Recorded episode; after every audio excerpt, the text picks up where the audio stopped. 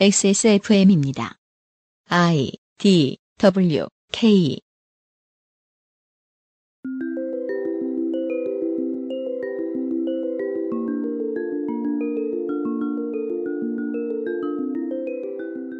(1977년 11월 15일) 니가타현 니가타시에 살던 13살의 중학생 요코타 메구미 양이 실종되었습니다. 일본 경찰은 20년이 다 되도록 이 사건을 해결하지 못했고 호련히 나타난 망명 북한인 한 사람이 요코타 양은 북한에 납치된 것이라고 주장하자 이 일로 일본이 크게 시끄러워집니다. 그가 살아있다면 실종된 채 40년이 흘렀으니 이제 쉬운 셋일 텐데 경찰, 정부, 지목받은 북한 등은 무엇을 했을까요? 더 큰 문제는 이렇게 사라졌던 사람이 요코타시 한 사람이 아니었다는 것입니다. 이 실종자 혹은 납치 피해자 그리고 그 가족들에 대한 이야기가 2018년의 첫 번째 기묘한 이야기입니다.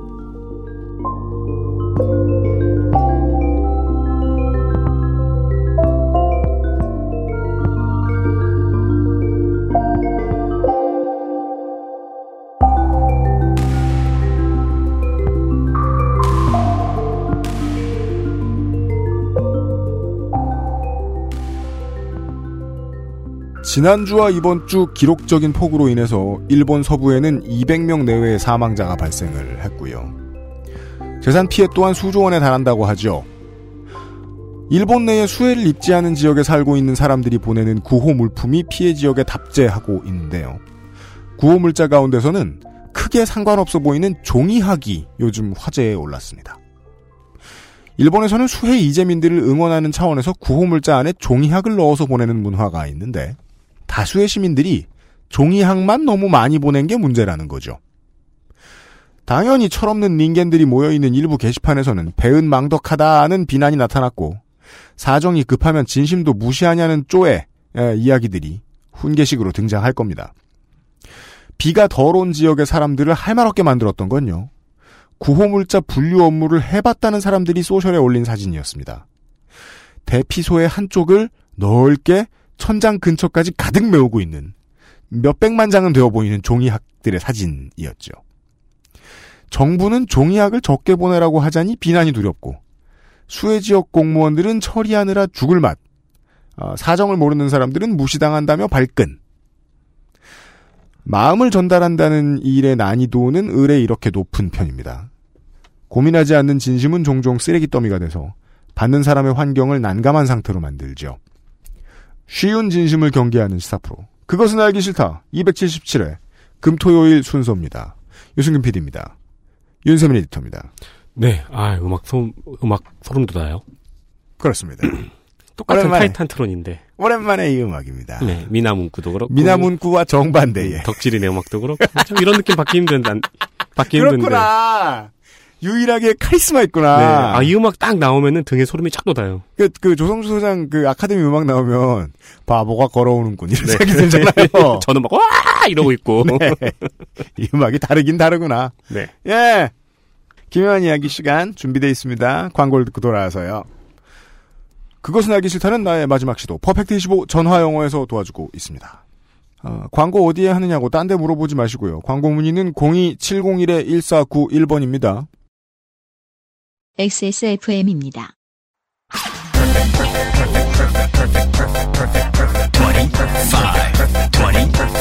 퍼펙트 25 퍼펙트 25 전화로 공부하는 원어민 1대1 수업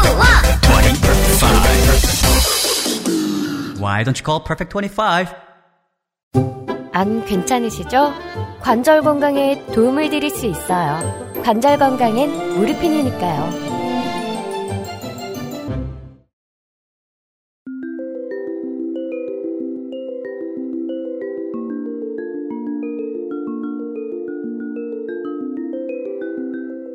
알았던 듯 몰랐던 르포. 기묘한 이야기.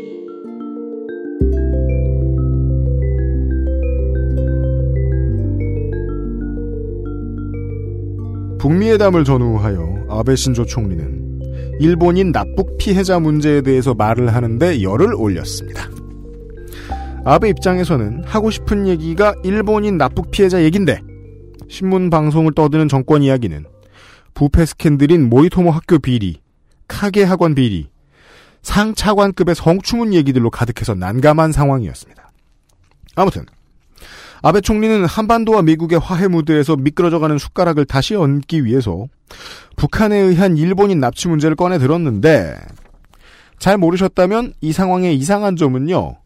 납치당했다고 보이는 일본 국민들이 실종된 지가 35년에서 41년쯤 되었다는 겁니다.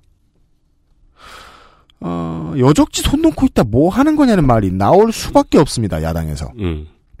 민주당 의원의 질문을 받은 아베 총리는 정치적으로 이용하는 게 아니다. 갑자기. 의원 배지를 걸고 진실이다. 라고 일갈합니다. 네. 아베 신조야 뭐 지고 저도 언제든 또 돌아오는 아, 이인재의 롤모델이기도 하기 때문에 그의 거치는 궁금하지 않은데요.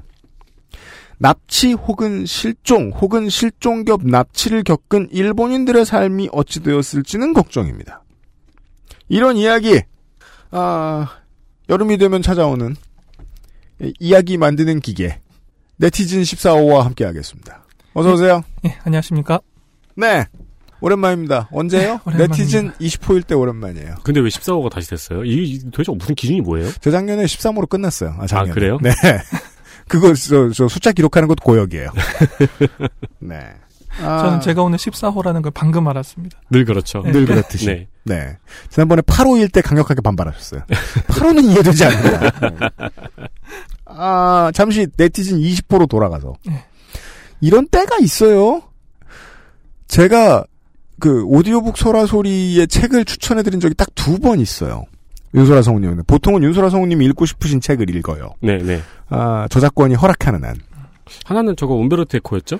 그죠? 나머지 하나는 그 사자성어 이름 뭐죠? 그 결초부는 프랑스의 아 건, 토중네 벨날벨벨. 아, 네. 네. 어, 베르나르 베르베르의 그 단편 두 개 정도를 제가 추천해드렸던 적이 있었고. 나무에 실려있던 단편이었죠. 맞습니다. 네. 나머지 하나가 그 움베르토 에코의 에세이집이었는데 네. 제가 그걸 정하고 윤소라 성우님이 녹음을 하고 얼마 지나지 않아서 움베르토 에코 선생이 가신 거예요. 그래가지고 갑자기 책이 많이 팔린 거예요. 음. 네, 이거 뭐 이래 이상하다. 어, 그런 일이 지금 한 2, 3년 만에 한 번 다시 벌어졌어요. 아, 지금 기계가 돌아올 때가 되자 네. 아베 정권이 어, 사형을 집행해 버렸습니다. 네, 가셨죠. 네. 예, 얼마 전에 사형이 집행이 되었죠. 네. 오늘의 얘기를 하기 전에 네. 어, 되게 많은 그 청취자 여러분들이 어, 그 얘기 또 할래나 보다. 저희인데 그게 저희들은 리바이벌을 안 해요. 여기서는 이제 이 코너에서는. 음. 네. 일단은 뭐 여러 가지 분석이 있는데 가장 기본적인 건 재판이 끝났다라는 게 가장 컸을 겁니다. 그러면은 그 공범들이 굉장히 많았잖아요. 예. 그들도 다 정리가 됐다는 이야기인가요? 예, 그러니까 모든 옴질리거 관련 재판이 완전하게 끝났습니다. 어, 그러면은 어, 지금은 이제 여죄가 남아있거나 뭐 남아있는 재판이 있거나 그런 건 아닌 거예요? 그렇지 않죠. 그러니까는 사형을 집행할 수 있었던 거예요. 음. 그게 가장 컸습니다. 그게 환경 정리가 되었기 때문에 이제 사형을 집행해도 된다라는 판단이 있었을 거고 음. 그 다음에 가장 많이 거론되는 건 그거죠. 그 일본의 연호라는 개념이 있습니다. 그렇습니다. 천황이 한 명이 있을 때 네. 보통 한 연호를 지금 씁니다. 예전에는 그렇지 않았는데 음. 유신 이후로는 한 명의 천황이 한 명 한 개의 연호를 쭉 쓰는데 음. 보통 천황이 죽고 난 다음에 다음 연호로 바뀌는 게 지금까지의 관리였는데 음. 현재 그 고령인 천황이 올해로 끝내겠다라는 의사표시를 해서 이제 모든 준비가 끝난 상황입니다. 네, 생전 퇴위를 예, 이야기해서요. 양위를 하죠. 그래서 음. 이제 내년부터 새로운 천황이 들어설 겁니다. 음. 옴질리거 사건은 1995년에 벌어졌기 때문에 지금의 연호인 헤이세 시절에 발생한 일입니다. 음. 올해 안에 마무리를 짓고 싶을 거예요. 아, 그런 음. 것도 있구나. 그- 헤이세 안에 끝내고 싶을 겁니다. 아주 전통적인 개념이군요. 왕이 결자 해지라고 생각하는 이것을. 다음 천황이 왔는데 사형을 집행해서 해세 시절에 있었던 일을 지금 처리한다는 식으로 만들고 싶진 않을 거예요. 그래서 저는 이런 예상을 하는 게 좀 그렇습니다만 요번에 사형을 모두 집행한 게 아니거든요. 10명 중에서 7명을 했을 텐데 네. 아마 연, 올해 안에 다 되거나 가능성이 높다고 생각합니다. 내년이 되면 아 정확히는 그 황실이 바뀌고 나면 연호를 바꾸기 전에 안 할 거다. 예, 음. 결판을 낼 가능성이 높습니다. 아 저희들은 이제 정치권의 이해만 생각하고 예. 자민당이 어떻게 생각하는가만 생각을 했는데 예. 황실하고 관련이 있을 수 있군요. 황실에서 그걸 요구하지는 못했을 거예요. 네. 음. 하지만 정치권이 그 의중을 읽어야 되긴 하겠, 그러니까 그 상황을 읽어야 되긴 하겠죠. 음. 황실의 기분보다는 일본 국민 전체의 기분이죠. 음. 연호가 바뀌었는데 새 시대가 됐는데 음. 아직까지 그 일을 우리가 끌고 가야 되느냐라는 생각을 하게 만들지 않는 배려죠. 음. 음. 음. 이걸 배려라고 말하는 것도 좀 그렇습니다만 그러네요. 음. 그 아마도 황실의 의중이라기보다는 시대가 바뀌기 전에 이 문제를 끝낸다라는 판단 정도는 있었을 거라고 생각합니다. 그거 말고는 흔히 말하는 그 수도 민영화 같은 게 몇 가지 있는데 네. 그건 이제 아베 신조가 고민할 문제고. 예, 그건 정권이 고민할 문제죠. 네. 그런데 아마 제일 큰 건 그게 아니었을까요? 어. 이 시대가 끝나기 하나의 시대라고 생각할까요? 일본 네. 국내에서는 음. 하나의 시대가 끝나기 전에 이 시대의 초기 초창기에 있었던 음. 대한민국엔 없는 셈이군요. 왜냐면 계산법이죠. 예, 그 사형 집행 같은 것은 결국 어, 국제적인 서로 간의 눈치를 보아야 하는 문제고 음. 국가의 이미지가 걸린 문제인데 국가의 이미지라고 생각하면 그것은 총리 대신보다는 황실이 고민할 문제라고 본다. 정확하게 말하면 황실은 정치적으로 뭔가를 계산할 만한 권한이 지금은 없습니다. 네, 네. 하지만 일본 국민들이 거기에 걸고 있는 어떤 상징으로서의 천황을 바라보는 감정적인 문제가 크겠죠. 이제 새로운 천황이 왔으니까 우리는 새로운 시대다라고 말하고 싶을 텐데 음. 그러면은 과거의 문제를 완전히 과거의 일로 만들어두는 표현이 좀 그렇네요. 작업. 네. 기분을 음. 바꾸고 싶은. 음. 예, 그렇다면은 과거의 일은 이제 마침표를 찍고 싶겠죠. 네. 아마 나머지 사형수들에 대해서도 올해 안에 결론을 낼 겁니다. 음. 집행을 하던가 아니면은 다음 천황이 왔을 때는 집행을 하지 않고 오래 두던가.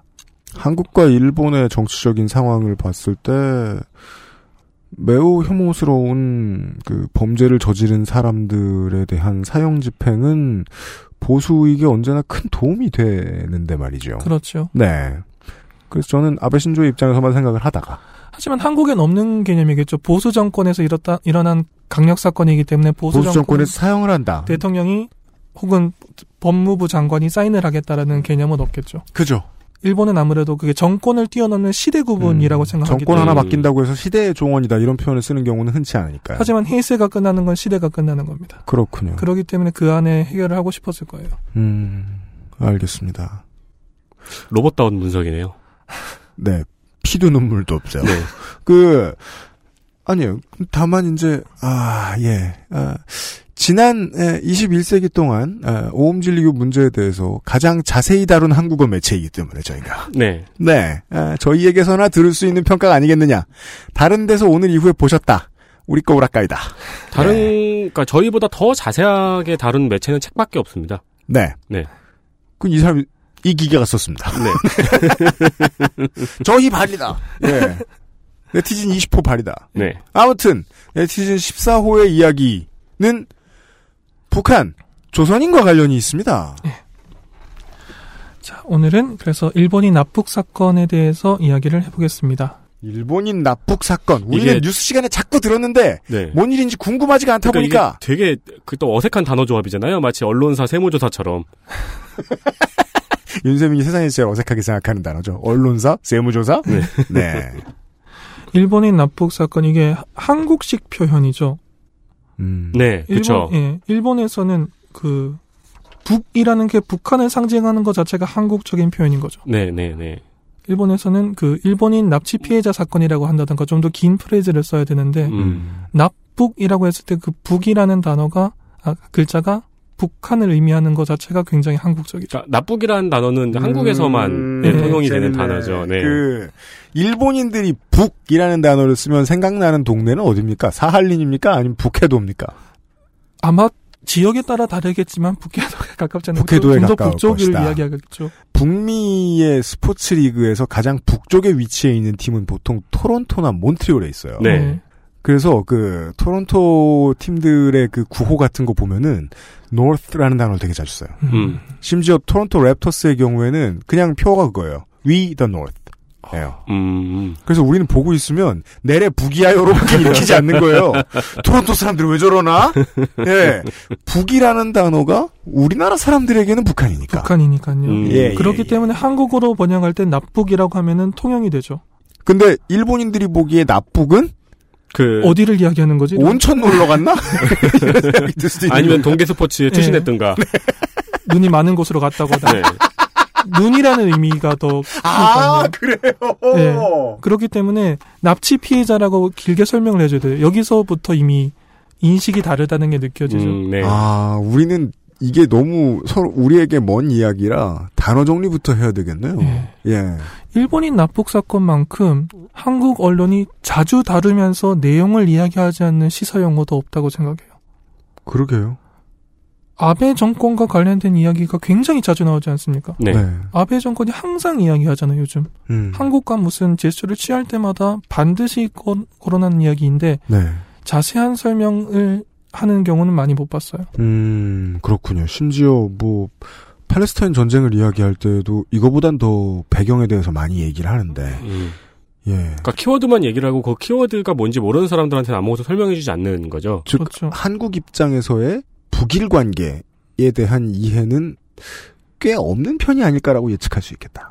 그래서 저는 오늘 그 배경에 관한 이야기를 중점적으로 해보고자 합니다. 알겠습니다. 그래서 시간을 좀 앞으로 당겨 보겠습니다. 음. 제2차 세계대전이 끝나던 시점으로 한번 가보지요. 아, 예. 1945년 7월 26일 미국, 영국, 중화민국은 일본의 항복을 요구하는 포츠담 선언을 발표합니다. 음. 포츠담은 지명이었던가요? 네, 그렇습니다. 포츠담은 지명이고요. 이 포츠담 선언이라는 게 일본에게 여러분 너희들이 한 전쟁은 침략 전쟁이라는 걸 인정하고 항복해라라고 요구하는 네. 문서였죠. 음. 일본은 이 포츠담 선언을 묵살합니다. 대답하지 않아요. 네. 그래서 일본에 대한 이 묵살에 대해서 미국이 보여준 반응이 여러분이 잘 알고 계시는 원폭 투하였습니다. 네. 7월 26일에 포츠담 선언이 나오고 일본이 묵살을 하자 1945년 8월 6일에 히로시마에 8월 9일에 나가사키에 각 한 발의 원자폭탄이 투하됩니다. 그리고 1945년 8월 15일 정오에 천황이 종전 의사를 밝히는 조서를 낭독한 음성이 라디오를 통해서 방송되면서 일본은 항복합니다. 그리고 1945년 9월 2일에 일본의 외무대신 시기미츠 마모루가 도쿄만에 정박한 미군 전함 미주리오 함상에서 연합군에 대한 항복 문서에 서명하는 것으로 전쟁은 완전히 종결됐습니다. 네. 이것이 가장 간명하게 본 일본이 전쟁을 끝내는 타임테이블인데 네. 음. 그럼 그만큼 포츠담 선언이 중요한 거잖아요. 이걸 아베 총리가 한번 내가 이 포츠담 선언을 한 글자 한 글자 다 읽지는 않았다는 식으로 국회에서 답변을 했다 가 크게 문제가 된 적이 있어요. 오. 음. 왜 그런 홍준표식 발언을 아주 큰 스캔들이 난 적이 있어요. 왜냐하면 그꼭 봐야 하냐 이런 식의 정치인이 그 포츠담 선언을 그냥 넘어갈 게 아니라 꽤 중요한 게 이게 일본의 전쟁이 침략 전쟁이었다는 것을 인정하고 사과 전 종전을 하자 네. 항복을 해라라는 것이기 때문에 음. 일본에서 전쟁에 반대하는 야당의 세력들에게서는 포츠담 선언을 일본이 수용했다는 건 굉장히 중요한 요소입니다. 음. 지난 전쟁이 침략 전쟁이었고 이건 옳지 않은 전쟁이었다는 거 그거를 인정하고 이 나라가 세워졌다. 그렇죠. 그걸 당신도 알지 않느냐라는 식의 질문이었는데 음. 내가 그걸 한 글자 한 글자 다 읽어본 건 아닌데 말이야라고 서두름 떼버린 거예요. 음.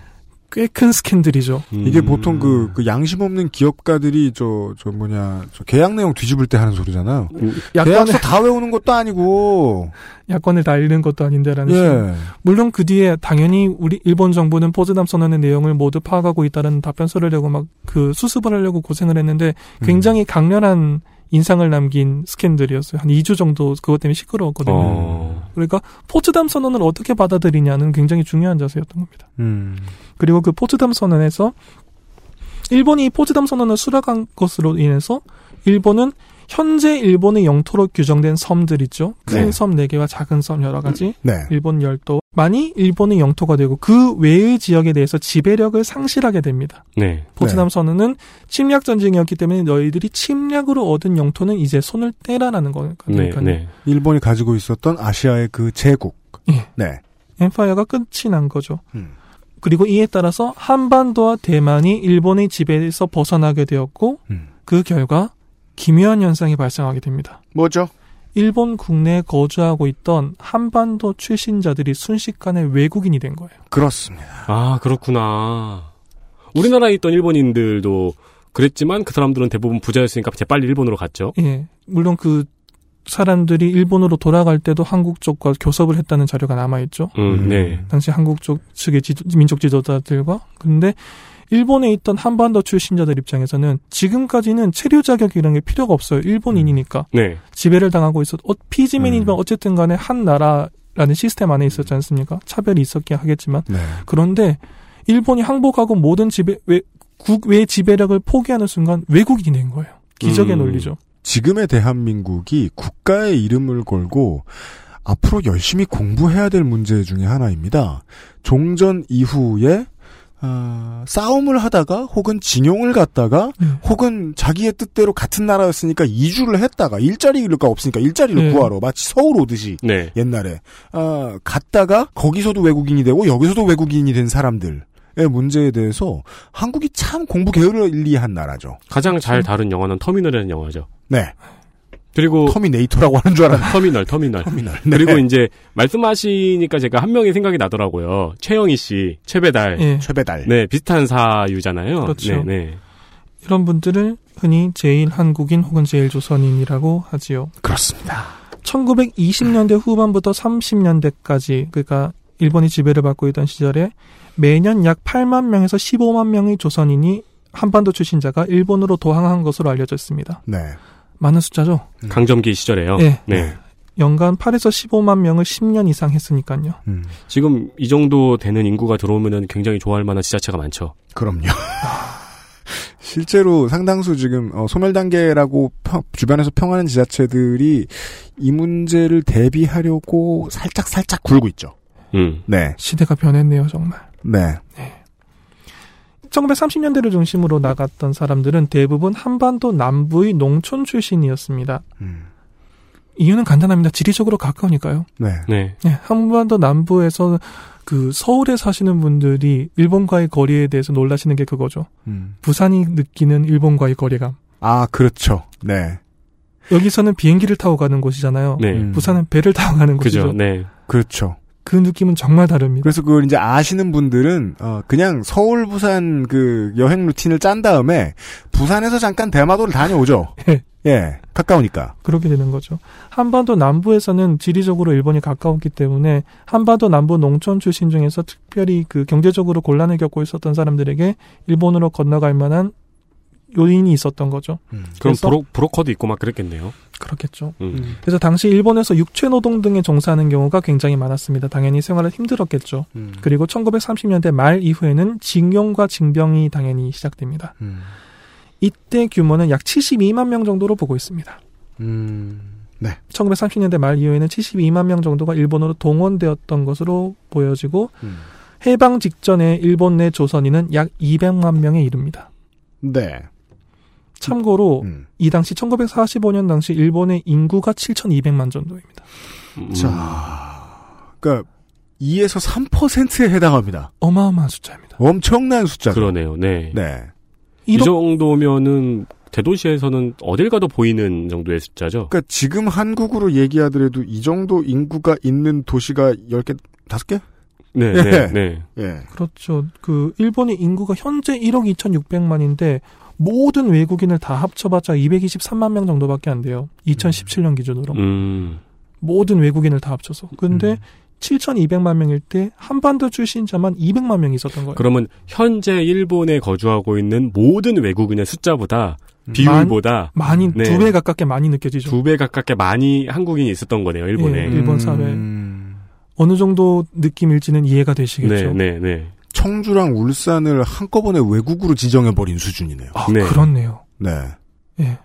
그러니까 이 정도 붙이자면 아무 도시나 붙여도 돼요. 큰 도시들. 이 정도면은 뭐 도쿄 같은 곳에서는 사실 어딜 가도 한국인이 보이는 수준일 거예요. 그럴 아마. 수 있죠. 네. 음.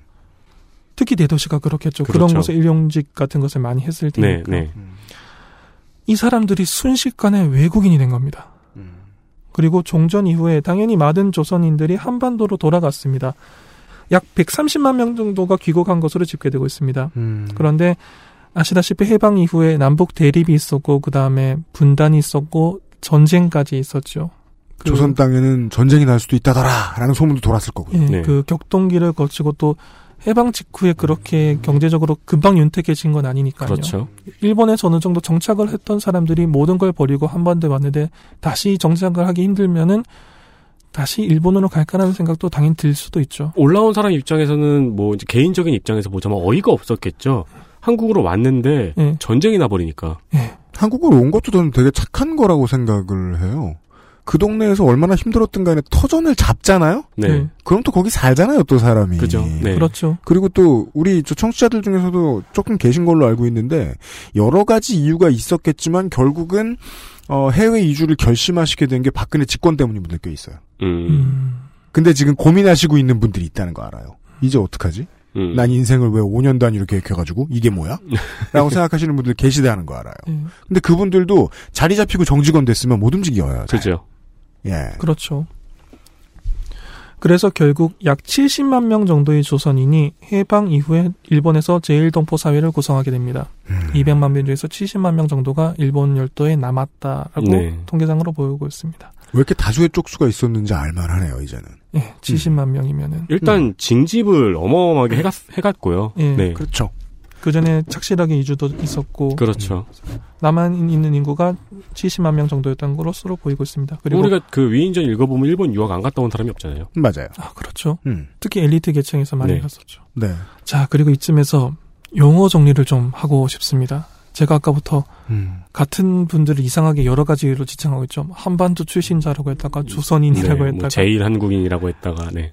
굉장히 그 혼란을 느끼실 것 같아서 죄송한데 용어 정리를 조금 하겠습니다. 네. 자 기준을 두자면 한국은 대한민국은 지금 이 땅을 한반도 여기에 살고 있는 민족 큰 많은 민족 한민족 한국 한국인 한국어라는 단어를 사용합니다. 그렇습니다.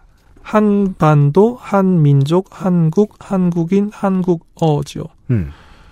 조선인 혹은 조선어 조선이라는 것을 일본이 사용하는 게 일종의 차별 용어라고 생각하는 분들이 계세요.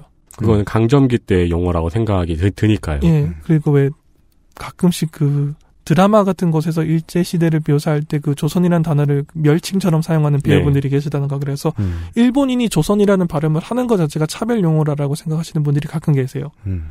드물지만 일본에 유학 온 젊은 분들이 한국 학생이 한국 학생분이 일본의 대학에서 한국어 슬래시 조선어 강의라고 강의표에 적혀 있는 거 보고 이런 차별 용어를 쓰다니라면서 대학 측에 항의하는 일이 생긴다던가 아. 아, 저이 얘기 어디서 들었는데.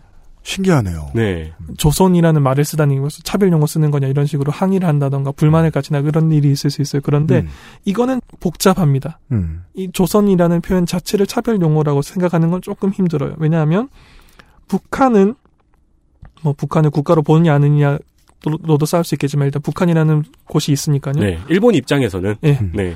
북한은 정식 국명이 조선 민주주의 인민공화국입니다. 음. 북한은 여전히 조선반도, 조선민족, 조선, 조선인, 조선어라는 단어를 사용하고 있습니다. 네. 그렇죠. 일본 입장에서 한국은 우방국이에요. 음. 정식 국교를 맺었습니다. 일, 음. 북한은 아직 국교를 맺진 않았지만 어쨌든 간에 왕래가 있는 곳이에요. 네. 그걸 부정할 수는 없습니다. 일본 입장에서 완벽히 한국 측 말만 들어서 모든 걸 다 한반도, 한민족, 한국, 한국인, 한국어라고 쓰는 건 힘든 일이에요. 무리가 있어요. 음. 일본 내에 북한의 루트를 갖고 계신 조선인 분들이 계시기 때문에 그분들을 무시하는 행동이 돼요. 그렇죠. 일본에서 가장 가까운 네 나라, 미국, 러시아, 그리고 한반도의 두 나라잖아요. 예. 바로 바다 건너에 떡하니 나라라고 두 개가 있잖아요. 예. 예. 그쪽이 서로 다른 말을 쓰니까요. 예. 같은 말을 쓰는 주제에. 같은 말씀 서로 다른 단어를 쓰기 때문에 그래서 일본 입장에서 이거는 굉장히 민감한 문제예요. 음. 음. 그래서 일본은 이것을 어떻게 지금 하고 있느냐. 기본적으로 이 한반도를 지칭하는 단어는 일본으로는 조선반도예요. 음. 아직까지도. 네. 음. 이건 지리적인 명칭이고 일본이 오랜 동안 이 지역을 이렇게 불러왔기 때문에 쉽게 바뀌진 않을 겁니다. 음. 교양 있는 사람들이 한국은 한반도라고 부른다는 걸 아는 정도예요.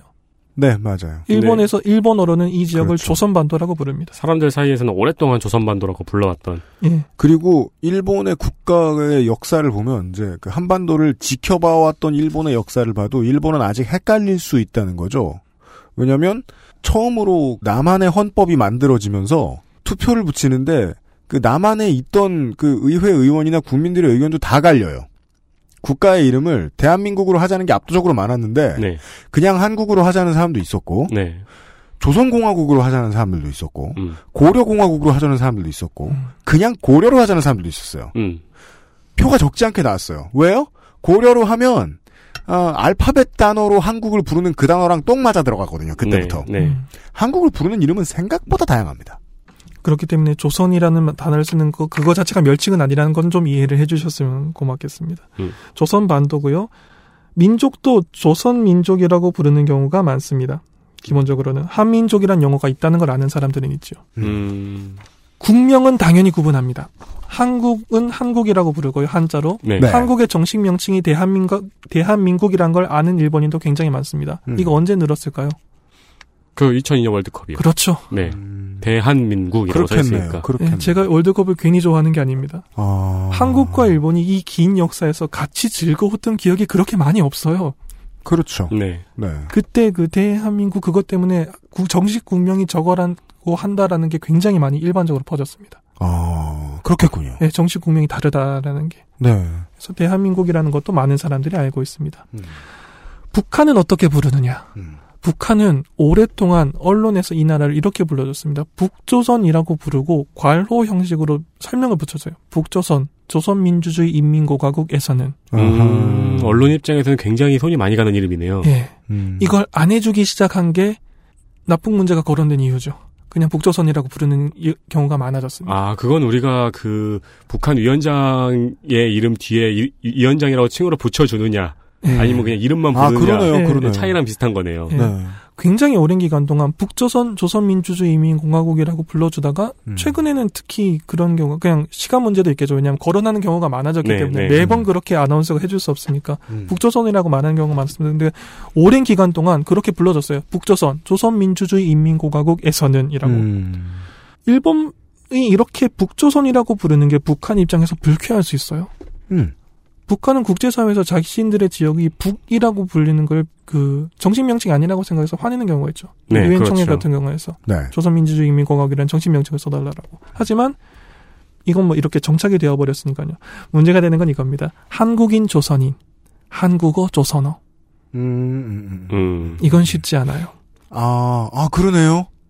해당이 좀 달라요. 예. 예. 지역과 민족은 우리가 몇천 년씩 이렇게 불러왔다. 그리고 국명은 여러분이 그렇게 정하셨으니까 이렇게 불러드리겠다. 그런데 인을 어떻게 할 것이냐, 언어를 어떻게 할 것이냐, 이건 좀 어렵습니다. 음. 그래서 일본 입장에서는 가장 온건한 해결책이 병기하는 거예요. 둘 다 쓰는 거예요. 음. 조선어 한국어라고 써주든가 한국어 조선어라고 써. 음, 네. 음. 아니면 굉장히 기발한 해결법을 생각하게 됩니다. 네, 그걸 들었던 것 같아요. 한글 강좌. 네, 네. 네. 그리고 저것도 있었죠. 하는 수 없이 글자만. 저거. 코리아어. 코리아어 맞아요. 음. 둘다 마음이 왜냐하면은 여러분 아시겠지만 한국도 그거 있죠. 그 유명한 대학끼리 정기 스포츠 경기할 때 어느 대학 이름 앞에 오는지로 싸우는 거 있잖아요. 그렇죠. 연고 고연이요. 네. 네. 몇십 년씩 싸우잖아요. 네. 그런 것처럼 어느 쪽을 앞에 하는 것도 논쟁이 있기 때문에 가장 온건한 해결책이 한글 강좌. 음. 그거 축제 가신 연예인분들이 종종 실수하잖아요. 음. 싸우지 맙시다라고 일본 입장에서 어느 쪽이 편을 들 수는 없으니까 네, 그렇게 네. 해서 온건한 타협점을 찾기도 합니다. 음. 고려 후손어. 어렵죠. 아니, 코리아어가 낫네. 외국어, 그쵸, 그쵸. 네, 코리아어. 네, 코리아어. 아, 물론 근데 그래도 그 그건 여전히 갈리죠. 남쪽에서 왔으면 한국인이고 네. 네, 어, 설날 때 북한으로 가면 조선인이죠. 조선인이니까요. 네. 음. 그건 갈리는 겁니다. 그리고 음. 그 한글 강좌라는 것 때문에 일본인들 중에서 교양 있는 사람인데도 불구하고 한국어를 한글어라는 식으로 잘못된 표현을 쓰는 사람이 있어요. 그걸 보고 이제 화내는 사람들이 있는데 어쩔 수 없이 그렇게 말하는 경우가 있어요. 음. 한글 강좌로 오랫동안 배운 거예요. 음. 공식 기관 같은 곳에서 그렇죠. 싸우기 싫으니까. 네. 그래서 그게 굉장히 한글이라는 게 인식이 되어버린 거죠. 일본만이 가지고 있는 딜레마네요. 왜냐하면 중국과 러시아에는 한쪽 사람들만 주로 가 있고, 오. 예, 그 대만도 마찬가지. 나머지 아시아는 아시아와 유럽 대륙은 그런 고민을 할 필요가 없는데 일본만 양쪽 사람들 다 만나니까 그리고- 주로 되게 많이 또. 예, 그리고 중국과 러시아는 한반도의 분단에 그렇게까지 직접적인 영향은 없었으니까요. 네. 저는 그리고 그 생각이 드네요. 그, 그러니까 정치적으로 개입했을 뿐 민간이 그렇게 많이 치일 일은 예, 없다. 예. 그 일본의 제일동포 사회로 남아있던 분들은 분단 전에 가셨던 분들이잖아요. 음. 네, 그렇기 때문에 분단 이후에 그 사람들의 정체성이 어떻게 되는지도 굉장히 어, 그 사람들 입장에서도 일본 입장에서도 고려해야 그렇죠. 되는 사안이니까요. 예, 굉장히 네. 중요한 지적입니다. 예, 그게 굉장히 민감한 문제예요. 내가 정선군 출신이야. 음, 근데 북쪽 정선군인지 남쪽 정선군인지 내가 떠나온 지가 오래돼서 모르겠어. 그죠. 예, 그런 그런데 듯. 그런데 그것 때문에 자신의 여권이 바뀐다면, 그렇죠. 국적이 바뀐다면 음. 어떻게 판단해야 되는가? 이건 음. 결코 가벼운 문제가 아니죠. 할머니 할아버지는 북면 출신인데 난 남면에서 왔어. 음, 그럼 다른 나라 사람이네요. 예. 그죠. 그러네요. 예. 그렇다고 정체성을 바꿔서 저쪽은 조선인 부모님, 나는 한국인이라고 할 거냐? 우리는 분단이 당연하니까 분단 이전과 이후를 함께 겪은 사람들의 딜레마를 고민해 볼 일이 없었잖아요. 예. 예. 그리고 그 분단이 당연해지고 난 다음에 사람들이 이걸 글자로 배우고 난 다음에 겪는 게 그거예요. 조심하는 것도 어려워요. 음, 네. 실수하지 않고 신뢰하지 않고 말을 하는 게 어려워요. 음. 한글 강좌 같은 실수를 좀 그 너그럽게 봐주십사라고 부탁하는 게 그거예요. 그 사람은 노력한 거예요. 신뢰 안 하려고. 음, 아 음. 그렇군요. 당신의 루트가 북쪽인지 남쪽인지 난 얼굴만 봐서 모르겠는데 음. 당신의 감정을 상하게 싶지 않다라는 노력의 발로인 경우가 있어요. 그냥 음. 무례한 사람인 경우도 있는데 아 그렇죠. 네. 그렇기 때문에 조심하기도 어렵다는 게 이 문제의 가장 큰 딜레마죠. 네. 그래서 조금 알고 있는 사람이 오히려 실수를 해요. 조선인이세요, 한국인이세요라고 물어본다던가. 음. 아.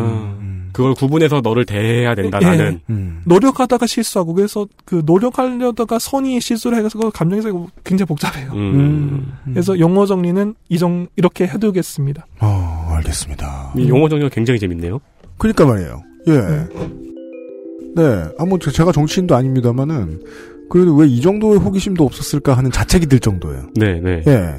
그니까, 어, 우리 조상이나 우리와 함께 살았던 어떤 사람들이 가장 많이 가 있는 나라잖아요. 네, 일본은. 네.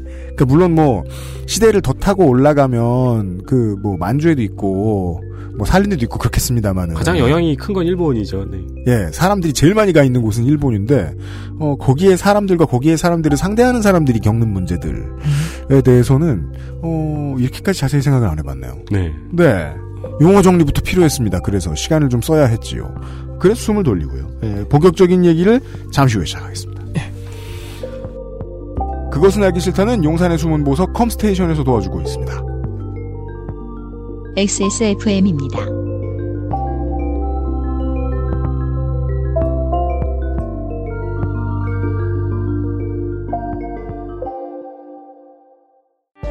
노트북이냐 태블릿이냐 10년 전엔 사람들이 이것만 고민하다가 영원히 데스크탑을 쓰지 않게 될 줄 알았지요. 발열과 속도 저하, 활용도와 확장성의 한계에 부딪히기 전까지 말입니다. 어떤 업무, 어떤 상황에 안정적인 데스크탑이 필요한지 알고 계신 당신은 컴스테이션과 잘 통할 고객입니다. 품질 보증 기간 걱정 없는 신제품, 발열과 각종 고장에 대비 중인 조용한 형제들, 믿음까지 구매하는 비용이라고 보기에는 저렴하게 이를 데 없는 컴스테이션의 고사양 PC, 부품 수급이 불안정해질 때마다 눈물을 머금고 원치 않는 사양을 사야 했던 날들의 작별 컴스테이션과 함께 하십시오. 컴스테이션은 조용한 형제들과 함께합니다. 10분으로는 부족합니다. 당신의 실력을 충분히 높일 수 있는 최적의 시간. 25분간의 전화 영어. Perfect 25.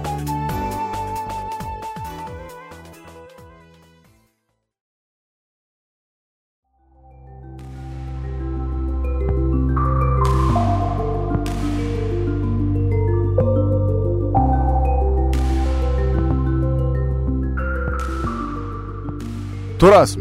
2018년의 첫 번째 김효연 이야기는 저희에게 어, 수업을 시키면서 시작했습니다. 네. 예. 어, 한글, 한국어, 조선어, 한국인, 조선인, 한국, 조선 이 단어들이 왜 난립해 있나? 그럴 수밖에 없었나? 음. 그리고 정치적으로 올바른 사람들도 왜 그런 단어를 써야 하는가?에 대한 설명과 함께 시작했어요. 네. 네. 물론 그 전에는 어 일본이 패망한 시점부터에 대한 이야기를 시작했어요. 아, 그러면은 지금부터 방송을 하시면서 조선인이라고 지칭하시는 사람들은 누굴 말하는 건가요? 시대에 따라 다르죠. 음. 해방 직후에는 한반도 출신자 전원을 조선인이라고 불렀고 네. 음. 한국과 북한이 각각 건국하고 난 뒤에는 북한 쪽을 루트로 두고 있는 제1한국인을 설명하겠죠. 음. 그렇죠. 그리고 조선족이라고 하는 북, 그 중국에 있는 소수민족으로서의 조선족이라는 것도 물론 있고요. 네. 예, 그래서 저도 열심히 조심은 하겠습니다만은 용어가 혼재되는 것은 양해해 주셨으면 합니다. 그렇습니다. 이 70만 명의 조선인, 그러니까 한반도 출신자들과 이렇게 어려운 거예요. 조선인, 한반도 출신자, 너 왜 한반도라 그래서 조선반도라고 안 하고? 이러면 싸울 수 있는 거예요. 음, 그러네요. 이약 70만 명의 조선인들과 어떻게 공존할 것인가라는 것은 일본 정부에게도 꽤 오랫동안 정부 차원의 숙제였습니다. 음. 해방 이후 종전 이후 10년 가까이 지난 1955년 6월 18일 오, 토요일 오전 10시 59분에 개회된 일본 중의원 법무위원회 회의록이 있습니다. 아직까지 남아 있습니다. 어, 회의록은 59분에 시작했다는 것도 적어 놓는군요. 제가 이걸 왜 자세하게 이야기하냐면은 제가 이걸 어떻게 알았을까요? 기록이 남아 있기 때문입니다. 음. 그, 나 1분 기다려서 여, 여, 11시에 하지. 그니까, 좀 일찍 시작했네. 네. 11시에 시작하기로 모여놓고 59분에 모였으니까 시작을 한 거죠. 그 1분 늦은 사람은 괜히 욕먹겠네. 그, 정시에 온 사람. 네. 예. 그니까 어떤, 어떤 사람이 마이크를 잡은 거야. 그때부터 시작한 거지. 네. 예. 딴짓하고 있다, 어, 뭐야? 이러면서. 네. 그럼 이제 저, 저 콘솔에서 그, 아, 마이크 괜히 열어놨네. 말을 하니까 이제 속기가 쓰잖아. 이러면서, 예. 일본이 기록을 잘 남기는 나라라는 건 장점이기도 한데 이 장점은 항상 단점이 붙어 있는 장점이에요. 모든 것이 그렇죠. 몇십 년이 지난 뒤에 이런 부끄러운 발언을 했다는 게 전 세계에 알려지기도 하고 그런데 네. 음. 그걸 항상 감수해야 되는 게 공직에 있는 정치인이기도 하고요. 거짓말을 못한다. 기록이 다 남아 있습니다. 그게 조선 왕들의 딜레마였잖아요. 그렇죠. 쓰지 말라. 그래서 이 회의록을 살펴보면 주목할 만한 발언이 많이 나옵니다. 이 시기에 일본 정부의 고민이 현재의 한국에게도 의미심장한 이유는 당시 일본은 한국 전쟁과 제주에서 발생한 4.3 사건 등으로 살아남기 위해 일본으로 건너온 밀항자, 현재 음. 기준으로서 난민이라고 할 수 있는 한반도 출신자들을 보호하는데 상당 기간 막대한 세금을 투입하고 있었기 때문입니다. 저희들이 4.3 기간에 이제 이야기해드렸던 그 이야기와 연결이 되어 있습니다. 한국 정부에 의한 한국 국민들에 대한 학살 네. 행위를 피해서 일본으로 온 정치적 망명. 그때 일본으로 이제 도항을 했다는 이 사람들이 많았다는 말을 했었죠. 예. 그렇죠. 이제 그 일본의 입장을 우리가 들어보게 됐네요. 음. 일본 입장에서는 어쨌든 밀항이든 어떤 형식으로든 사람들이 들어오는 건 집계가 되는 거예요. 네. 그런데 그건 알고 있는데 정확한 난민 혹은 미리 국자 숫자는 집계가 곤란했습니다. 음. 왜죠? 지금만큼 행정 시스템이 완비된 건 아니었고요. 아, 1955년이니까. 그리고 네. 한 가지가 더 있죠. 음, 원래 있던 커뮤니티에 들어가는 건 눈이 잘 안 띄어요. 음. 70만 명 정도 한반도 출신자가 있는데 아, 그렇죠. 밀항에서 온 사람이 10명, 100명 정도 그 안에 쓱 하고 들어가는 건 눈에 띄지 않습니다. 아, 그렇구나. 그러네요. 영국인 100명이 밀항했으면 눈에 띄었겠죠. 그죠. 외모가 눈에 띄니까. 네. 언어가 다르고 음. 그 사람들 어디 가서 생활할 수도 없을 테고 음. 뭔가가 눈에 띄었겠죠. 그런데 이미 한반도 출신자들이 각 지역에 조금씩이라도 커뮤니티가 있고 살아서 어떻게 의지할 곳이 있는데 거기에 조금씩 조금씩 느는 건 음. 잡기 어려워요. 거기에 맞습니다. 들어간 다음에 일용직 노동 같은 거를 하면서 살아가는 한다고- 사람들이군요. 예, 그리고 뭐 고향에서 알고 지내던 사람이었는데 방인 없겠지만 어디 그 구석에 조그만 음. 이불이라도 내어줘서 지내기로 한다. 어떻게 음. 그걸 다 관이 알겠습니까? 음. 네. 완벽한 집계는 힘들었지만 어떻게든지 들어온다는 건 알고 있었어요. 그건 인식하고 있었습니다. 그리고 외국인이 많이 들어온다. 난민에 가까운 외국인이 많이 들어온다라고 하면 1955년 6월 18일에도 정부 관계자는 이렇게 말을 합니다. 그래서 그 사람들이 범죄를 얼마나 많이 저지르나요? 음. 네, 네, 그렇죠. 라고 누군가는 물어봅니다. 음. 그리고 실제 통계를 담당하는 당국자가 아니요, 사실 통계를 내보면 그렇게 많진 않아요. 라고 대답을 합니다. 음. 당연하죠. 그렇게 미립국한 사람들은 범죄를 저지르는 순간 예, 추방을 예, 당하거나 모든 자- 인생이 끝나기 네, 때문에. 그렇게 예나 때문에. 지금이나 똑같은 다, 대화가 오고 가는군요. 난민이 드나드는 곳에서는. 예. 아, 그러면은 이 사람들이 한 지역에 몰려 있거나 혹은 수용할 수 있을 만한 시설 같은 데 함께 살고 있거나 일시적으로 모아두거나 이렇게 해야 되는데 음. 거기 들어가는 세금이 지금 얼마냐 혈세가 1955년이면 일본도 그렇게 윤택한 시절은 아니니까요. 네. 음. 일본 국민이 혈세를 얼마나 더 투입해야 되느냐. 아, 중의원 법무위원회의 회의록을 55년에 한 걸 보면 지금하고 똑같은 얘기하고 있다. 똑같은 이야기 하고 있어요. 그리고 아, 예. 우리는 국민의 혈세로 세금을 받는 정치인인데 이래도 되느냐라고 말하면 반대쪽에 있는 사람이 이렇게 말했어. 너는 인도주의도 모르느냐. 음. 음, 유엔 헌장 못 들어봤느냐. 음. 이게 52년의 대화군요. 네. 그리고 일본은 그것도 있어요. 한국에서 난민이 발생한 것은 일본에게 완벽하게 남일은 아닙니다. 음. 왜요? 일본이 책임이 있으니까요. 그거는 일본의 정치가라면 알고 있을 수밖에 없는 이야기죠. 50년대 전국 불안이면 책임은 이쪽에 있죠. 있죠. 네. 독일이 입성해서 보는 한반도와는 다른 거죠. 음. 우리가 저기에서 몇십 년간 무슨 짓을 하고 나왔더니 전쟁이 벌어졌다. 그래서 사람들이 살려고 일본으로 왔다. 우리랑 상관없는 의미이다라고 말하긴 힘든 상황이잖아요. 음, 네. 그럼요. 인도주의도 모르느냐, 유엔 헌장 모르십니까라는 이야기가 당연히 나오고요. 북쪽이었던 거라는데 기술자와 학생은 송환해 달라 그래요. 이게 참 북쪽에서. 음. 이때도 그렇죠. 그러니까 왜 기술자와 학생일까요? 앞으로 국가가 부강해질 때 도움이 될 만한 사람이잖아요. 네. 음. 받는 쪽도 어떻게 할까 고민하고 있는데 돌려달라는 쪽도 사람을 고르고 있는 거예요. 음, 음. 여기 어디 인도주의가 있는지 모르겠는데 네. 여기 이 기술자와 학생은 자신의 의지로 거기서 나온 사람인데 네, 기술자 학생은 송환해 달라고 하는데 어떻게 할 거냐? 그럼 기술자랑 학생 분류를 할 거냐? 음. 아니 근데 그 사람들이 돌아가고 싶다 하느냐 사실. 그렇죠. 기술자 거수하면 거수할 거냐. 그래서 왜 그런 단어의 분류가 살짝 필요할 때가 있잖아요. 그 국명이 들어감으로 인해서 그 국가까지 불쌍한 줄 아는데 국가가 잘못했으니까 사람들이 이렇게 된 거죠. 예. 사람들만 남겨야 되는 부분이라는 거죠. 음. 예. 그런데 심지어 난민이 발생한 곳과 난민을 수용하는 것 둘 다 사람을 사람으로 안 보고 있죠 지금. 네. 학생과 기술자는 우리에게 오면은 나중에 부국 강평할 때 도움이 될 것 같으니까 너희들이 갖고 있지 말고 우리한테 줄래라고 나머진 책임져. 장기 말처럼 이야기를 하잖아요. 유닛, 그러니까 마린처럼 보고 있는 거죠. 예, 그런 요구가 올라왔는데 일본 정부 쪽에서 아 이거 어떻게 하지 분류는 할수 있어 근데 각오는 10대 이런 식으로 대화를 하고 있는 거예요. 이 모든 대화가 기록이 남아 있어요. 음. 1955년에 그 정치인들은 이 나라나 저 나라나 다 만사 귀찮어. 그렇죠. 이 회의에서 일본 정부를 대표해 참여가 그러니까 국회에서 정부 쪽의 사람을 불러서 한 거니까요. 중의원 법무위원이니까 일본 대- 정부를 대표해 참가한 정부 위원 중에서 최고위 담당자는 법무 정무 차관 코이즈미 준야입니다. 성이 참 다 들어본 성이에요. 코이즈미라는 성이 나왔습니다. 그러면 여러분은 합리적으로 판단하실 수 있습니다. 1955년에 이렇게 높은 자리에 있던 사람이면은 코이즈미 주니치로 아버지겠구나. 맞습니다. 그거는 아. 이제 일본이나 이제 다른 나라에서 정치가 가업이라는 걸 이해하고 있는 사람들은 그렇게 이해를 하겠죠. 솔까 한국인들은 이거 이해 못해요. 네. 예. 왜냐면 김씨가 많아서요. 왜냐하면 다수의 경우 남경필도 아니고 정치는 가업이 아니기 때문이에요. 네. 예. 예. 그 일본의 정치에 관심 있는 사람들은 알, 수, 알 수밖에 없죠. 이 사람은 코이즈미 주니치로의 아버지입니다. 네.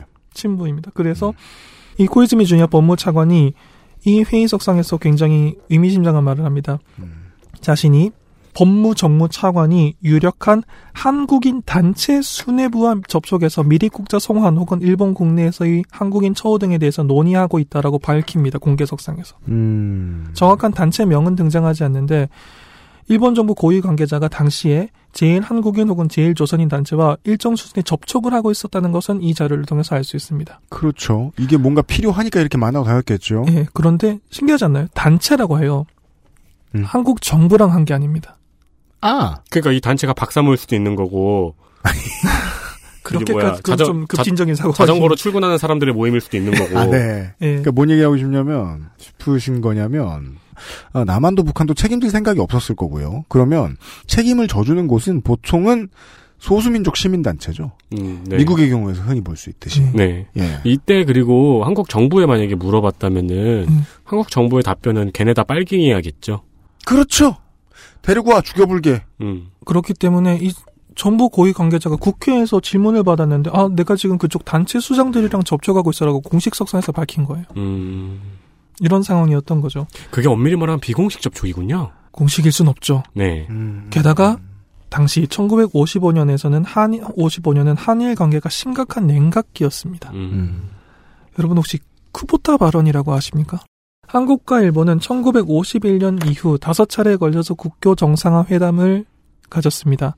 그런데 오랫동안 의견 일치를 못 봤습니다. 이 국교 정상화 회담 과정에서. 음. 그러다가 1953년 10월 15일에 제3차 한일 회담 제3청구권 위원회 제2차 회의 석상에서 한국 측 홍진기 대표가 일본의 재산은 미군정의 손으로 법령 33호에 의해서 접수됐다. 본래대로 하자면 한국은 36년간의 일본 지배하에서 한민족이 받은 피해, 예를 들면 예국, 애국자의 투옥, 학살, 한국인이 기본적 인권 박탈, 식량 강제 공출, 노동력 착취 등에 대해서 보상을 요구할 권리가 있으나 한국은 그걸 요구하지 않고 순수한 법률적 청구권만을 제출했다라고 하면서 음.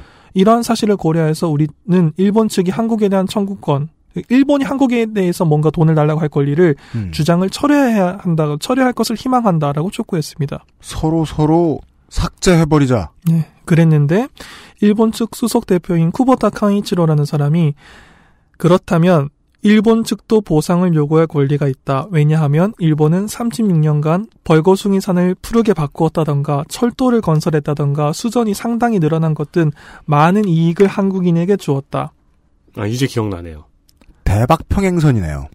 그러자 한국은 일본에 점령당하지 않았으면 스스로 군대 국가를 만들었을 것이다라고 홍 대표가 반박을 하죠. 그러자 쿠보타는 일본이 진출하지 않았더라면 한국은 중국이나 러시아에게 점령되어서 더욱 비참한 상태에 놓였을 것이라고 받아칩니다. 네. 이게 쿠보타 방언입니다. 음. 많이 들었던 얘기들인데요, 뭐. 네, 지금까지도 이어지고 있는 일본 우익의 신앙이죠. 근- 식민지 근대화론이라고 하는 그렇습니다. 원류라고 할 수 있는 발언이죠. 그런데 이거는 일본에서도 심지어 당시에도 1955년에도 보면은 이 발언에 대해서 이야기가 나와요. 일본 국회에서 아까 말한 그 음, 네. 회의록에서 이 발언이 언급이 됩니다. 그거는 빨리 사과하고 철회해야 된다라고 일본 국회의원 이야기해요. 음. 이건 상식 있는 사람들, 교양 있는 사람들의 자리에서는 이 발언에 대해서 동의하든 동의하지 않든 간에 그 장소에서 그 말을 한 것은 너 왜 그랬어라는 말을 들어요. 네. 일본 국내에서도. 음. 근데 문제는 이 사람이 대표였다는 거죠. 그렇죠. 당연히 양국 관계는 굉장히 급속도로 냉각됩니다. 그래서 음. 1955년 단위에는 뭐 어떻게 이야기를 할 수가 없는 상황이었어요. 음. 그래서 이게 해결이 되는 게 키시노부스케가 총리로 재임하고 있던 1957년 12월에 겨우 쿠보타 발언을 철회하고 역청구권 주장도 철회합니다.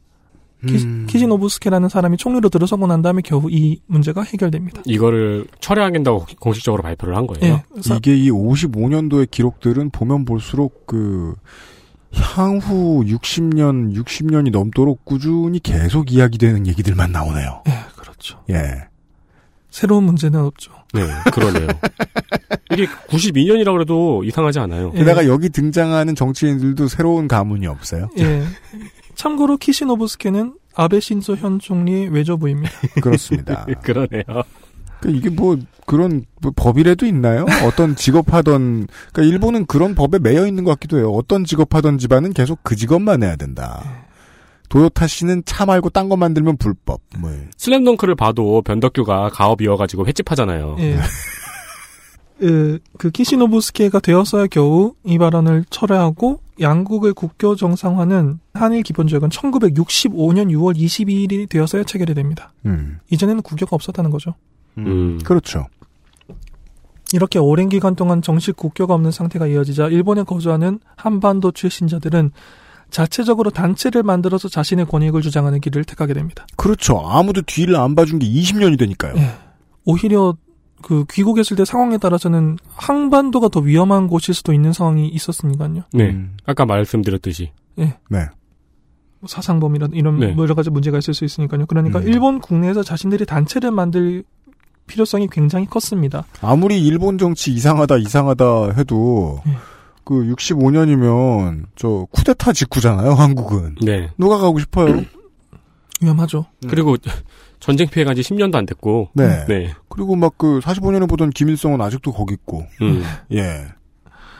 그래서 해방 직후부터 1945년 10월 15일에 제1본 조선인 연맹이라는 게 일단 결성은 되었었어요. 그런데 이건 1949년에 해산됩니다. 음. 근데 1946년 10월 3일에 공산주의자와의 분리 자립을 목표로 하는 제1본 조선 거류민단이 따로 창설됩니다. 제1본 조선 거류민단. 거류민단이라는 단어는 들어보셨을 겁니다. 민단. 이게 현재의 대- 제1본 대한민국 민단이죠. 그렇습니다. 음. 제1본 조선 거류민단은 1948년 9월에 한국 정부로부터 제1동포 공인단체로 인정을 받습니다. 음흠. 한편 제1본 조선인 연맹이 해산된 뒤에 1955년이 되었을 때 북한에 뿌리를 둔 제1동포가 중심이 된 제1본 조선인 총연합회가 결성됩니다. 제1본 조선인 총연합회, 네. 조선총련 혹은 조총련. 조총련. 이것이 조총을 쏘는 연합이 아니죠. 그렇습니다. 이게 조총련이죠. 네. 여전히 정식 국교가 없는 일본과 북한 사이에서 도쿄에 위치한 조총련 중앙본부 건물은 이건 뭐 공식적으로 인정하지 않지만 사람들이 다들 그렇게 머릿속에 넣어두고 있는 정보입니다. 음. 사실은 그것이 북한 대사관이에요. 음. 네. 그렇죠. 사실상의 대사관 역할을 하고 북한 있... 대사관은 없나 보네요. 없죠. 국교가 없으니까. 아. 아직 국교 정상을 안 했으니까. 아. 그렇기 때문에 사실상 대사관 역할을 하고 있다고 사람들이 그 언론은 그렇게 알- 받아들이고 있어요. 음. 그리고 조총령 중앙의장 같은 주요 간부들은 북한의 최고인민회의 대의원이기도 합니다. 그렇습니다. 북한에서도 중요한 인사들이에요. 조총련은. 네. 가네시로 키즈키란 작가가 조총련 학교를 나왔죠. 네. 네, 초등학교, 중학교인가를. 미수교국이랍시고 외교 안 할 수 있는 나라가 아니죠. 그렇죠. 일본에게 북한은. 그렇기 때문에 어떤 한 곳이 창구가 있어야 되는데 조총련 중앙본부 건물이 사실상 그 창구인 겁니다. 음. 그건 양국 다 알고 있는 상황이죠. 조총련이라는 단어가 위험하지 않게 들리게 된 게 언제부터인가요? 지금도 많은 어르신들은 위험하게 들으실 겁니다. 저는 그 단어에 무슨 간첩 같은 뉘앙스가 따라 들어오는 걸 보고 굉장히 놀랐어요. 일본에서 나고 자라셨거나 네. 아니면은 조금 일찍 일본의 터전을 잡으신 우리 청취자 여러분들한테는 조총련은 그냥 단체 이름입니다. 예. 그냥 사람들 이름입니다. 네. 뭐냐 어떤 분은 그렇게 표현하시는 것도 들었습니다. 우리보다 한복을 좀 더 자주 입는 사람들이다. 그, 그 정도의 차이가 있다. 그 아무 차이도 없다는 겁니다. 쉽게 말해. 근데 남쪽 한국 땅에 살고 있는 사람들한테는 좀 무서운 이름이죠. 네. 예. 아직도. 뭔가 음모를 꾸미고 있을 것 같은. 그 그게 덜 무서워지려면은 제가 언제나 얘기하죠. 영화 박치기를 보셔야 돼요. 예. 박치기 2도 재밌어요. 이것이 조선의 박치기다. 한복의 한이 그 한이잖아요. 네. 그렇기 때문에 그 일본에서는 특히 여성이 입는 한복을 치마 저고리라는 식으로 풀어서 표현하기도 해요. 치마 저고리라고. 어. 아, 한복이라고 부르면 안 돼서. 안 되는 경우도 있으니까. 네. case by case로. 네. 조, 조복, 조복이라고. 안 된 것까지는 아니지만은 그 상대방을 고려해서 치마 저고리라고 음. 부르는 경우도 있고 그것도 또 논쟁이 될 만하고. 조선 민속 의상이구만요. 음, 그러네요. 네, 치마와 예. 저고리. 이 제일동부들은 이렇게 정부도 적극적으로는 도와주지 않고 일본 정부는 드러내놓고 쫓아내지는 못하지만은 어떻게 해야 될지 고민하고 있고 이런 긴 공백 상태 동안 결국 자신들이 스스로 단체를 만들어서 권익을 주장하는 방식으로 어떻게든지 일본에서 살아남아 나가게 됩니다. 음. 그리고 이 과정에서 일본의 제1동포들은 일본에 거주하게 된 역사적 경위 등을 이유로 특수한 재료 자격을 일본 정부가 발급합니다. 음. 이것에 따라서 법적으로는 특별 영주자라고 불립니다. 이분들이. 특별 영주자. 아, 결국 일본이 이 사람들을 행정 안으로 집어넣었네요. 그렇죠. 그래서 특별 영주자는 일본이 항복문서에 서명한 1945년 9월 2일 이전부터 일본에 거주하고 있었던 사람과 그 자손을 지칭합니다. 이게 중요하죠. 자손. 특별 영주 자격은 자손이 물려받을 수 있어요. 음. 뒤집어서 말하면 그전에는 우리나라 사람이었던 사람들을 인정하는 거군요. 그렇기 때문에 9월 2일이라는 한계선이 있는 거죠. 9월 음. 2일 이전부터 일본에 거주하고 있었던 사람과 그 자손들이 음. 이 특별 영주 자격을 갖게 됩니다. 음. 뭐가 특별하냐고 하면은 일반적인 일본, 외국인들이 일본에 왔을 때와 다른 어떤 몇 가지 권리들이 있습니다. 뭐 다른, 비자. 예, 다른 외국인들은 일본에 거주하려면 비자가 항상 갱신을 해야 되지만 이 사람들은 기한 없이 일본에 거주할 수 있고요. 당연한 거죠. 음. 외국인의 경우 범죄를 저지르면 추방될 확률이 굉장히 높잖아요. 음.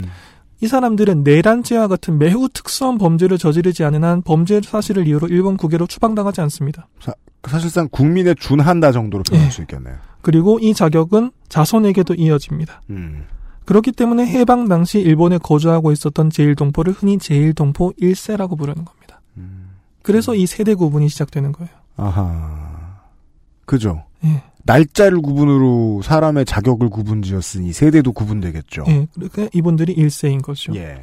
그러면 특별 영주자가 제일 한국인 제일 조선인과 동의어냐? 그렇진 않습니다. 특별 영주자의 98% 전후는 항상 한국 혹은 북한 국적인데 대만인 특별 영주자도 있기 때문입니다. 당연히 그렇을 것입니다. 그렇기 때문에 특별 영주자 이꼴 한국 북한이라고 하면은 그건 또 대만 분들에 대한 신뢰가 되는 거예요. 음. 음. 특별 영주자 이꼴은 아닙니다. 이꼴은 아닙니다.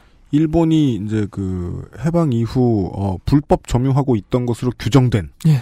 그 나라에서 일본의 본토 섬 들로 들어왔던 그 모든 국가의 사람들. 이 네. 특별 영주자니까요. 음. 또한 모든 제일동포 1세가 해방 당시 일본에 거주하고 있었던 것도 아니에요.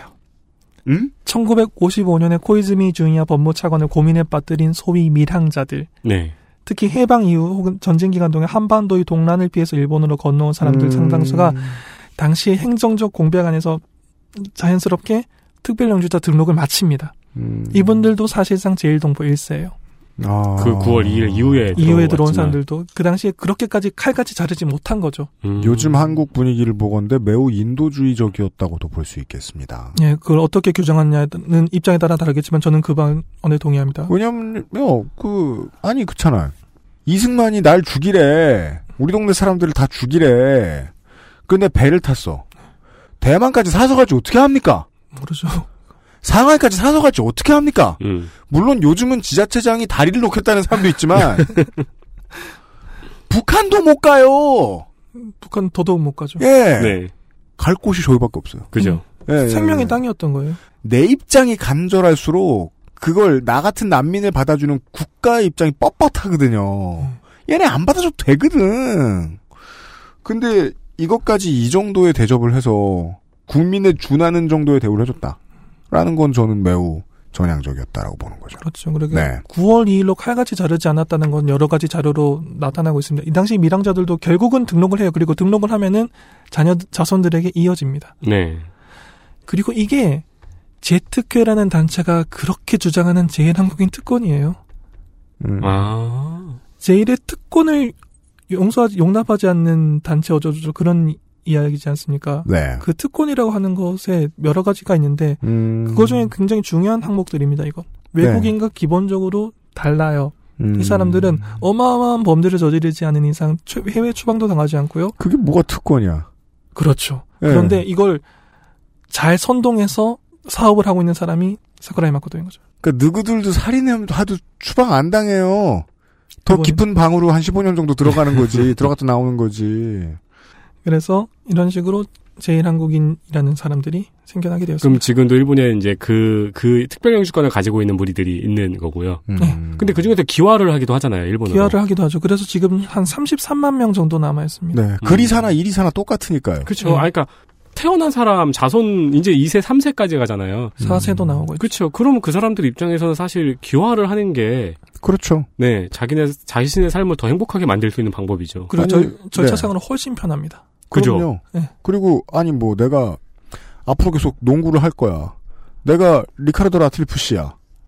귀화하는 게 맞죠? 그렇죠. 아버지도 심지어 일본에서 나고 자랐는데. 예. 네. 특히 스포츠 선수들 중에서 귀하는 선수들 많이 나오고 있죠. 네, 어, 귀화하신 청취자 여러분, 여러분들도 언제든지 액세스몰에 주문하시면 배송받으실 수 있습니다. 그렇습니다. 네.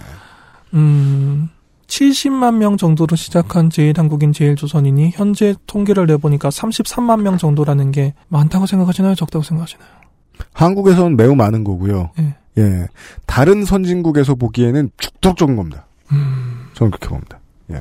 다른 문제로 인해서 그 나라에 그렇게까지 많이 그 넘어가는 이제 그 교류가 빈번하잖아요. 왜? 네. 근데 한국이랑 일본은 지리상 교류되는 나라가 없습니다. 인적 교류가 되는 나라가 없어요. 예.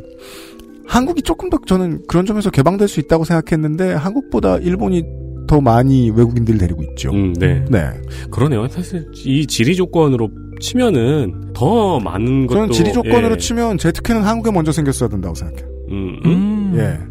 근데 생겨나고 있죠, 지금. 음. 그러니까 제트캐를 매우 싫어하지만 제트캐의 영혼의 짝들이 지금 한국에서 생겨나고 있죠.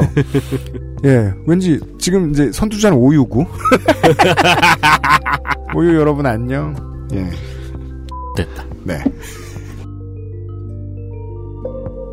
그것은 알기 싫다는 관절 건강에 도움을 줄 수도 있는 바이로메드 무르핀에서 도와주고 있습니다.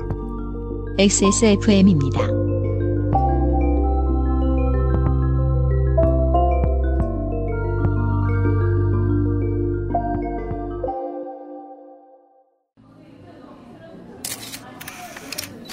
국민 여러분, 저는 참담한 심정으로 이 자리에 섰습니다. 여당 정치인으로서 지난 정권의 과오를 반성하고 다시금 국민 여러분께서 저희를 지켜봐 주실 때까지 무릎 꿇고 또 무릎 꿇... 안 괜찮으시죠? 관절 건강에 도움을 줄 수도 있는 무르핀이라면 대국민 사과도 좀 더 잘할 수 있게 도움을 드릴 수 있어요. 관절 건강엔 무르핀이니까요. 컴스테이션은 조용한 형제들과 함께합니다.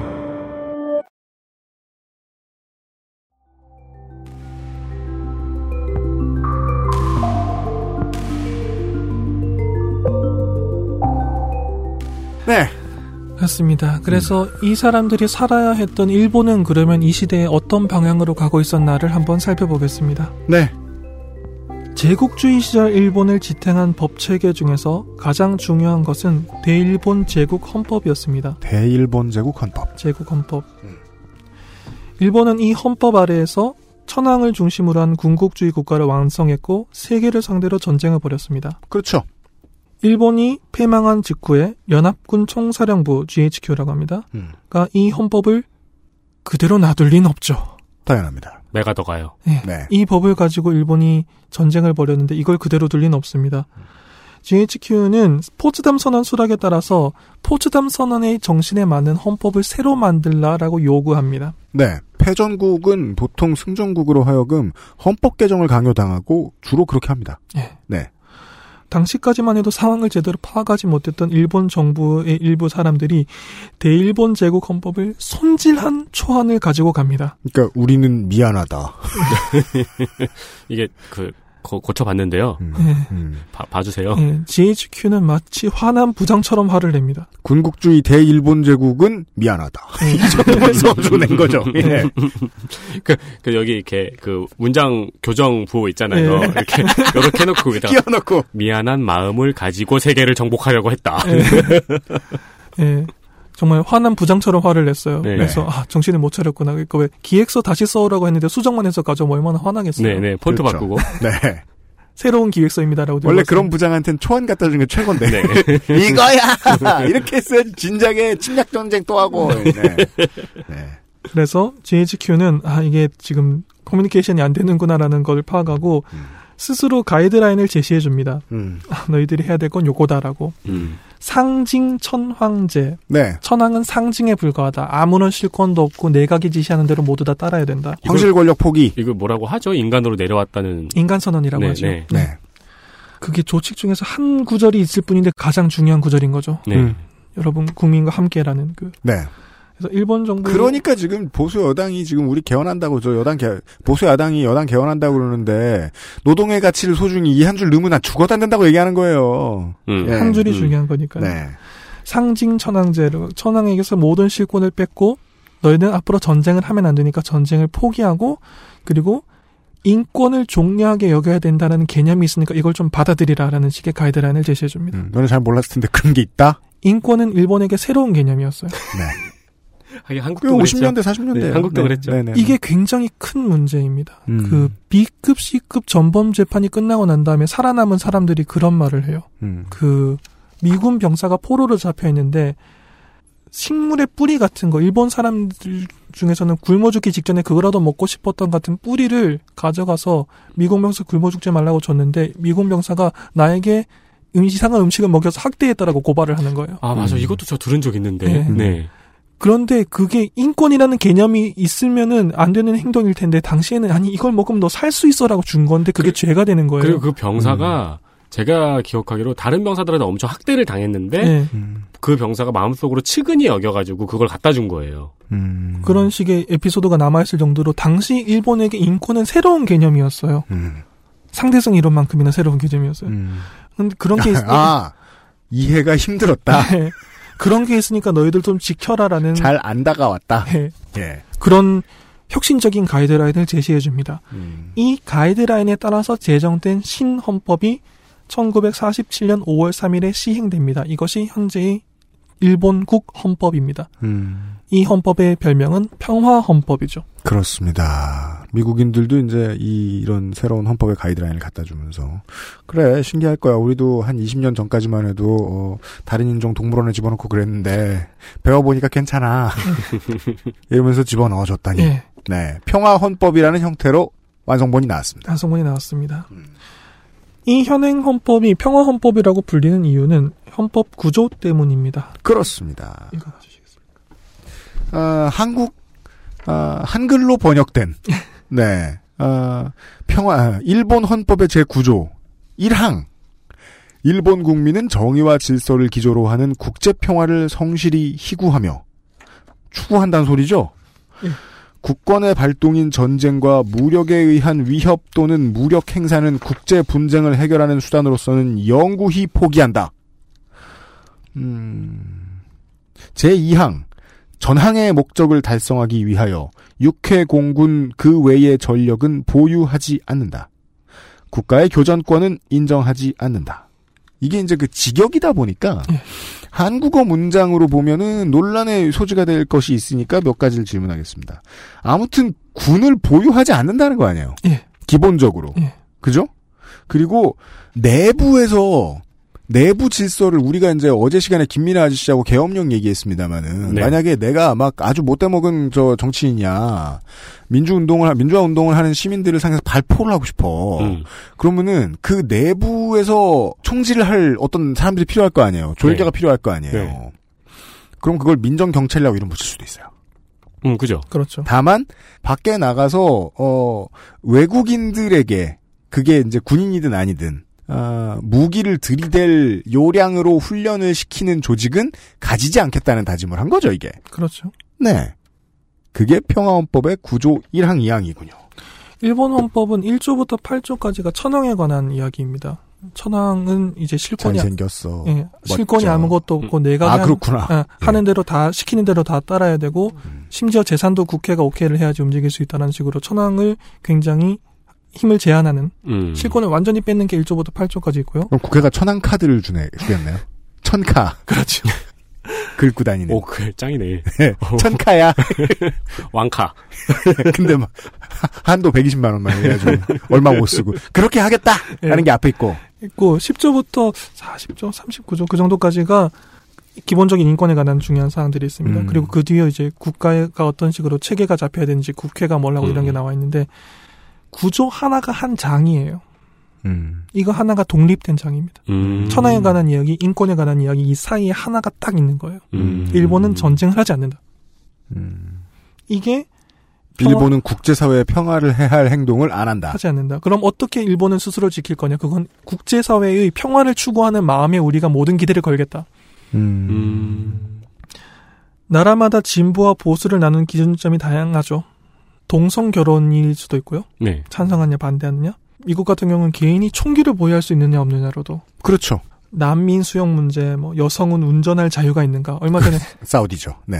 드디어 해결이 됐다고 들었습니다만 국가마다 모든 기준이 다를 수 있어요. 한국에서 뭐 뭐 누가 뭐, 종북이냐. 음. 그쵸. 뭐, 커뮤니티를 어딜 들어가느냐. 아 중요한 기준이죠. 네. 21세기 가장 중요한 기준이죠. 한국은 내가 주로 눈팅하거나 활동하는 게시판이 어디인가? 음, 페이스북을 하느냐, 트위터를 하느냐. 중요하죠. 네. 네이트 판을 하느냐? 음. 그럼 그는 정치가가 아니라 문인이죠. 대문호들이니까요. 일종의 시민권 같은 거죠. 그러네요. 예. 네. 일본에서는 이게 구조가 이 역할을 담당합니다. 음. 평화헌법 헌법 구조요. 구조를 어떻게 생각하느냐. 음. 그런데 이게 좀 강경해요. 보통 구조를 찬성하느냐 반대하느냐로 나뉘는 것까지는 이해할 수 있잖아요. 네. 네. 그런데 심지어 이걸 헌법을 개정하지 않으면 이 구조가 없어지지 않기 때문에 일본은 영원히 군대를 보유할 수 없어요. 네. 자유리 얘기는 조금이나 나옵니다만 음. 군대라는 건 보유할 수 없어요. 그러면 음. 구조에 반대한다 정도가 아니라 음. 헌법을 바꿔야 한다는 말 자체를 반동적인 사상으로 생각하는 사람들이 있어요. 아. 개헌 자체를 반대하는 사람들이 있어요. 개헌을 반대한다. 그러니까 헌법은 이대로 둬야 한다. 음, 평화헌법이 뭐, 뭐, 예. 유지가 돼야 된다. 예. 모든 민주당의 그 국회의원들이나 정치인들이 다 그렇게 생각하는 건 아니겠지만, 아니겠지만 상당수가 그런 생각을 하고 있다는 거 아닌가요? 개헌을 말하는 자는 2차 대전 이전으로 일본을 되돌리겠다는 것이다. 그걸 거의 동의어처럼 생각하는 사람들이 있죠. 그럼 우리나라랑 호언의 의미가 반대네요. 예. 옛날 80, 87년에. 그렇죠. 정확하게 반대. 일본은 호헌은 평화, 네. 호헌, 개헌은 침략.